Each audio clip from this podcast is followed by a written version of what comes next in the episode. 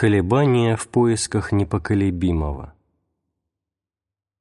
Христос – живая истина, аз есмь истина и жизнь. Евангелие от Иоанна, глава 14, стих 6. Жизнь безначальная, никем и ничем не ограниченная, не обусловленная, совечная Отцу, от Отца неразлучная, неотделимая. Его любовь и Его свет – прикасались ко мне на ранней заре моей жизни.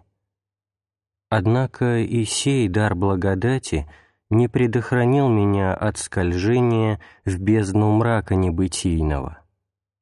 На переломе созревавшей молодости я совершил великий грех.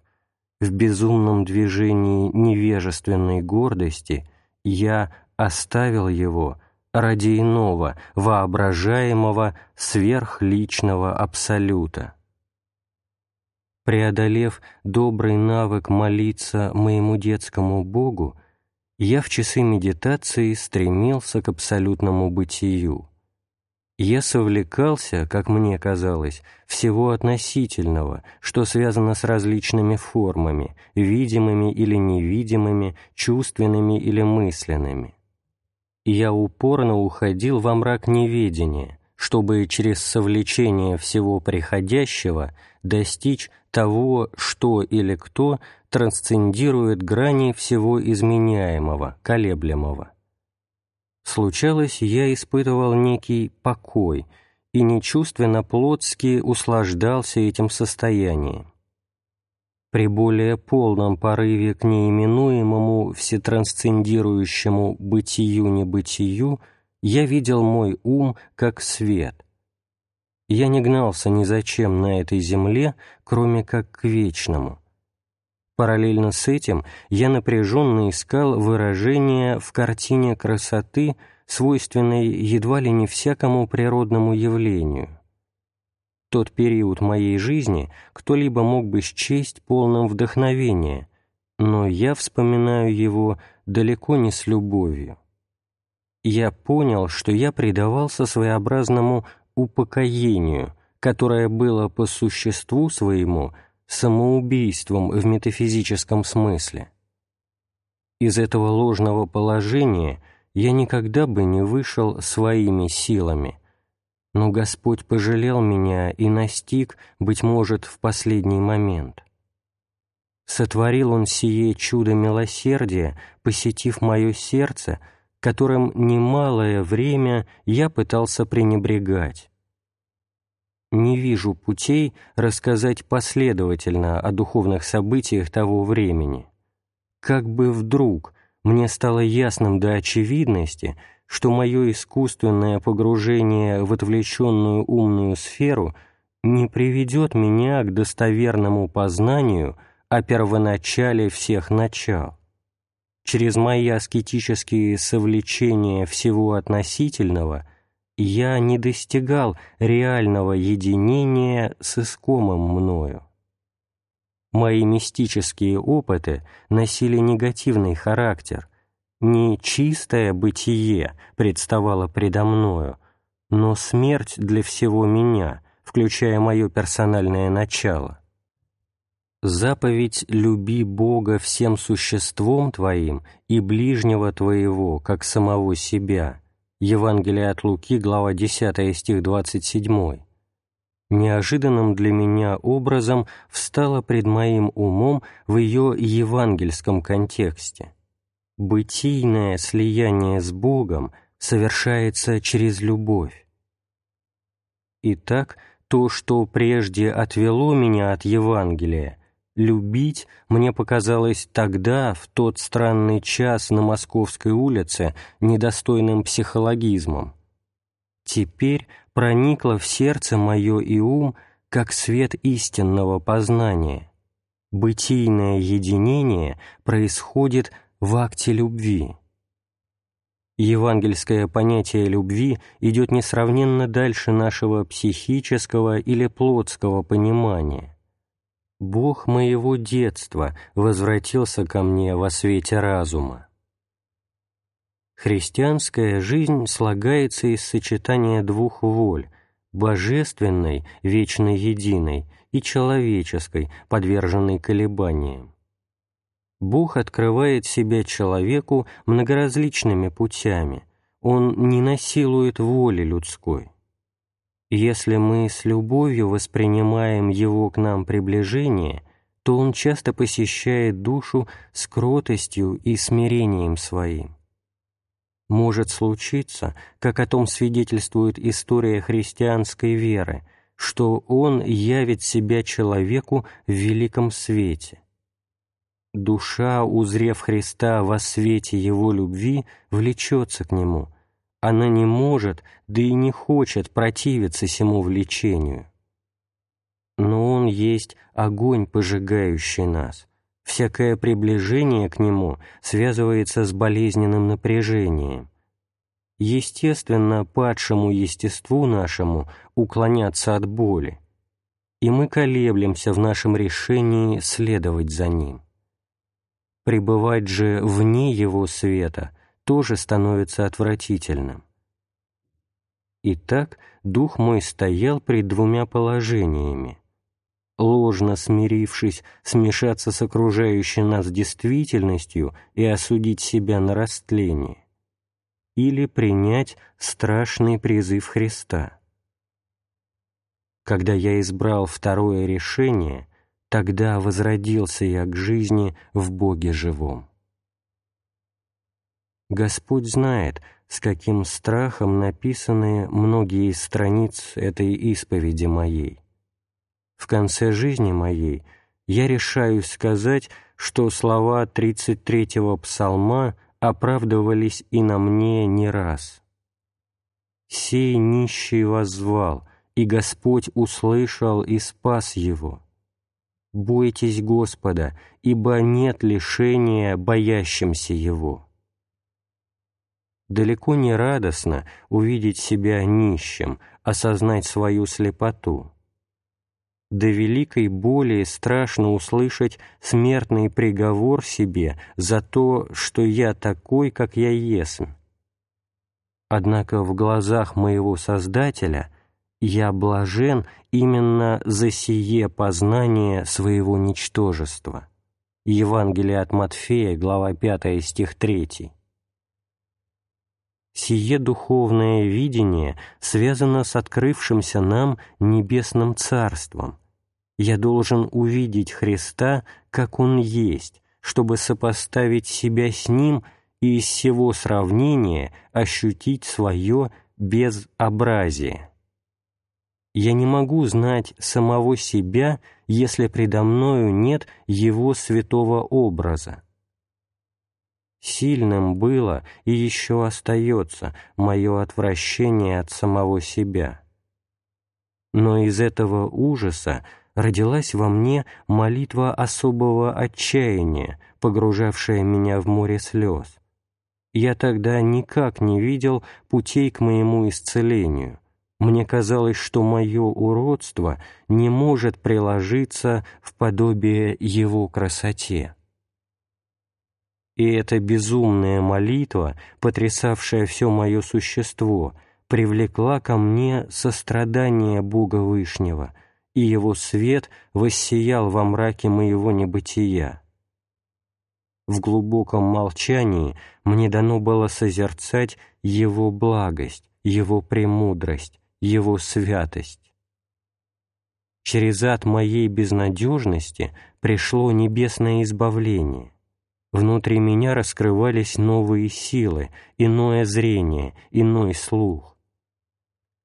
Неописуемое благолепие становилось доступным моему восприятию, однако сие не было моим, колебания в моем бытии еще не кончились, я выпадал из надмирного сияния, я возвращался к моей нищете. И все же я достоверно узнал, что оно, Святое Царство Христа, есть вечная реальность. Ее, сию реальность, должно стяжать в долгом подвиге молитвы. Царство Небесное силою берется — Евангелие от Матфея, глава 11, стих 12. Благословлять надо Бога, когда открывается нам, с одной стороны, действительная гибель, не временная только, но и вечная, с другой — неисповедимый свет божества. Писание говорит нам о вечной муке, но в чем она? По-настоящему мы еще не знаем всех различных форм мучения, возможных по исходе нашим из мира сего. Но опять тоже Писание говорит, «Извержены будут во тьму внешнюю, там будет плач и скрежет зубов». Евангелие от Матфея, глава 8, стих 12. Так и мне представляется, что вечные муки не в том, что в аде нас будут жарить на сковородах некие мрачные и гнусные существа, но в том, что мы окажемся недостойными войти в святое царство любви Божией. Покайтесь, ибо приблизилось Царство Небесное. Таково начало проповеди Христа Иисуса. Евангелие от Матфея, глава 4, стих 17. Через покаяние возрождается в нас сила жизни, обновляется утерянное в падении Адамовом достоинство человека. В покаянном плаче восстанавливается наша способность, убитая грехом, воспринимать исходящий от Бога Святой Троицы нетварный свет. Но что показал мне мой собственный опыт? Вот что десятилетия моих рыданий над моим внутренним мертвецом не сделали меня непоколебимым в жизни по Богу. Грех в той или иной форме побеждает меня. Каждое скольжение в грех глубоко опечаливает душу. Помимо сего, у нас, то есть у меня, очень часто нет уверенности, насколько праведен я в моих действиях, или насколько я далек от истинно святой жизни. Особенно это при конфликтах с людьми. Нас преследует постоянное сознание нашей недостаточности, и мы говорим Господу «Прости меня, недостойного раба Твоего». Евангелие от Луки, глава 17, стих 10. Конечно, как монах я научен осуждать себя за все – держать ум свой в ааде. Но сие дело требует великого терпения, и только таким путем успеваем мы уменьшить число томительных для сердца и ума колебаний. Совершенная же непоколебимость явится заключительным на вечность даром Бога, Спасителя нашего. Единственно Христос дает нам разумение вещей земных и небесных. Вот Он сказал «Дерзайте, я победил мир», по-гречески «космос», Евангелие от Иоанна, глава 16, стих 33. Победил не как Бог, Творец всего сущего, но как человек. К тому же Он и нас зовет победитель космоса, человек Христос Иисус, первое послание к Тимофею, глава 2, стих 5, стал сверхкосмическим. К победе этого рода приводит жизнь по заповедям Евангелия, и мы, люди, можем победить и стать тоже сверхкосмическими, то есть богами, но не иначе, как в нем и его силою. Нет во всем бытии никого, кто бы раскрыл нам тайны бытия в его беспредельности, как Господь Иисус. Нет никого, кто охватил бы в едином вечном акте и небо, и землю, и преисподнюю, как собезначальный Отцу единородный Сын. Если мы следуем за Ним в решимости прибыть в духе Его учения – то и нам даются мгновения, когда, осиянные светом, и мы в молитве обнимаем и землю, и преисподнюю, и даже небо, и целуем вечность. Иисус Христос вчера и сегодня и вовеки тот же. Послание к евреям, глава 13, стих 8. Насладившись вожделенным светом неба, мы затем поставляемся в страшные положения. Дух Святой оставляет дом наш пустым, покинув нас. Нам уже казалось, что мы достигли искомого, что мы созерцаем сокровенные от века тайны в недрах божества. И вдруг мы снова подобны обнаженным нищим, Блаженны мы, когда от тьмы неведения и смерти переносимся в чудный свет. Но когда выпадаем из света в нашу прежнюю тьму, тогда живем ее, эту тьму, с умноженным страданием. Пройдет немало времени, прежде чем мы начнем понимать пути нашего Бога. В своей безграничной любви к нам – он жаждет причастить нас к божественной полноте. Но нам не приходится мечтать о достижении сей полноты в пределах земли. Здесь мы всегда как бы разорваны, тянемся всей силой к вечности, но убеждаемся в неспособности нашего настоящего тела воспринять и нести с постоянством полноту. На какой-то час духу нашему свет показывает беспредельность, но затем непременно удаляется. Правда, где-то в глубине нашего ипостасного бытия тускло, как в зеркале, отпечатлевается явленное в миг, но вечное по существу. Господь воскрес, и воскресшее тело Его приобрело свойство Духа. Значит, доколе мы облачены непреображенным телом, да то ли мы не избежим болезненных колебаний в следовании за Христом. Человеку моего возраста нормальнее готовиться к смерти, а не писать. И кто я, чтобы говорить о том, как проходила моя жизнь в плане духа? В моем прошлом я никогда не имел подобной идеи. Больше того, я не располагался раскрывать мой внутренний процесс. Я считал его следствием моего падения, которое затем предстало мне и в своей инфернальной природе. Постигшие меня внутренние конфликты многим могли бы показаться недалеким от сумасшествия явлением, но я как-то интуитивно знал, что мой случай вне компетенции банальной психиатрии. Обратиться к профессиональным врачам было бы воистину непростительной профанацией.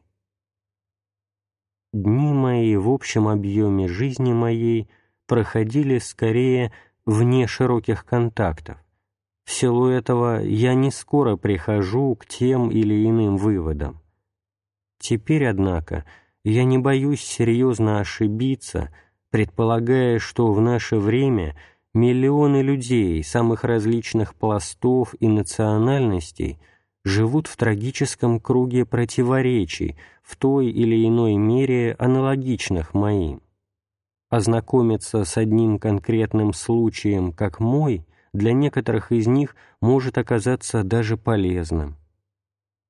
В жизни каждого христианина духовный рост принимает специфический, свойственный только данному лицу ритм или последовательность. Но в основе всего лежит тот же самый дух. Первое послание к Коринфянам, глава 12, стихи с 4 по 11. Следовательно, та же самая конечная цель, выраженная в заповедях Христа – из которых заключительное «Будьте совершенны, как совершен Отец ваш Небесный». Евангелие от Матфея, глава 5, стих 48. Отсюда случающееся на пути одного лица может совпадать с опытами других лиц той же веры, подвязающихся в разные эпохи, в различных не только внутренних, но и внешних условиях. Та же самая заповедь о совершенстве дана на все века, всем людям, независимо от места, культуры, национальности и чего бы то ни было условного, относительного. Иными словами, заповедям Бога свойственна абсолютность. Духовная жизнь христианина носит исключительно динамический характер, она никогда не статична, неисчислимо изобильна в своих манифестациях. С одной стороны, это является ее богатством, с другой – показателем еще не достигнутого нами совершенства. В жизни самого Божества Святой Троицы моменты динамический и статический сливаются в непостижимое для нас единство. И в этом единстве заключена истинная непоколебимость, обетованная всем, принесшим подлинное покаяние. Бытие нашего мира приближается к моменту, когда все мы изменимся в мгновение ока, когда воспламененные небеса разрушатся и разгоревшиеся стихии растают, когда колеблемое приложится в непоколебимое. Первое послание к Коринфянам, глава 15, стихи 51 и 52, Второе послание Петра, глава 3, стих 12. Послание к евреям, глава 12, стихи с 26 по 28. Откровение, глава 21, стих 1. Человеку будет дано пребывание в божественной непоколебимости, вечно предельно динамичной. И это есть воистину вечный покой.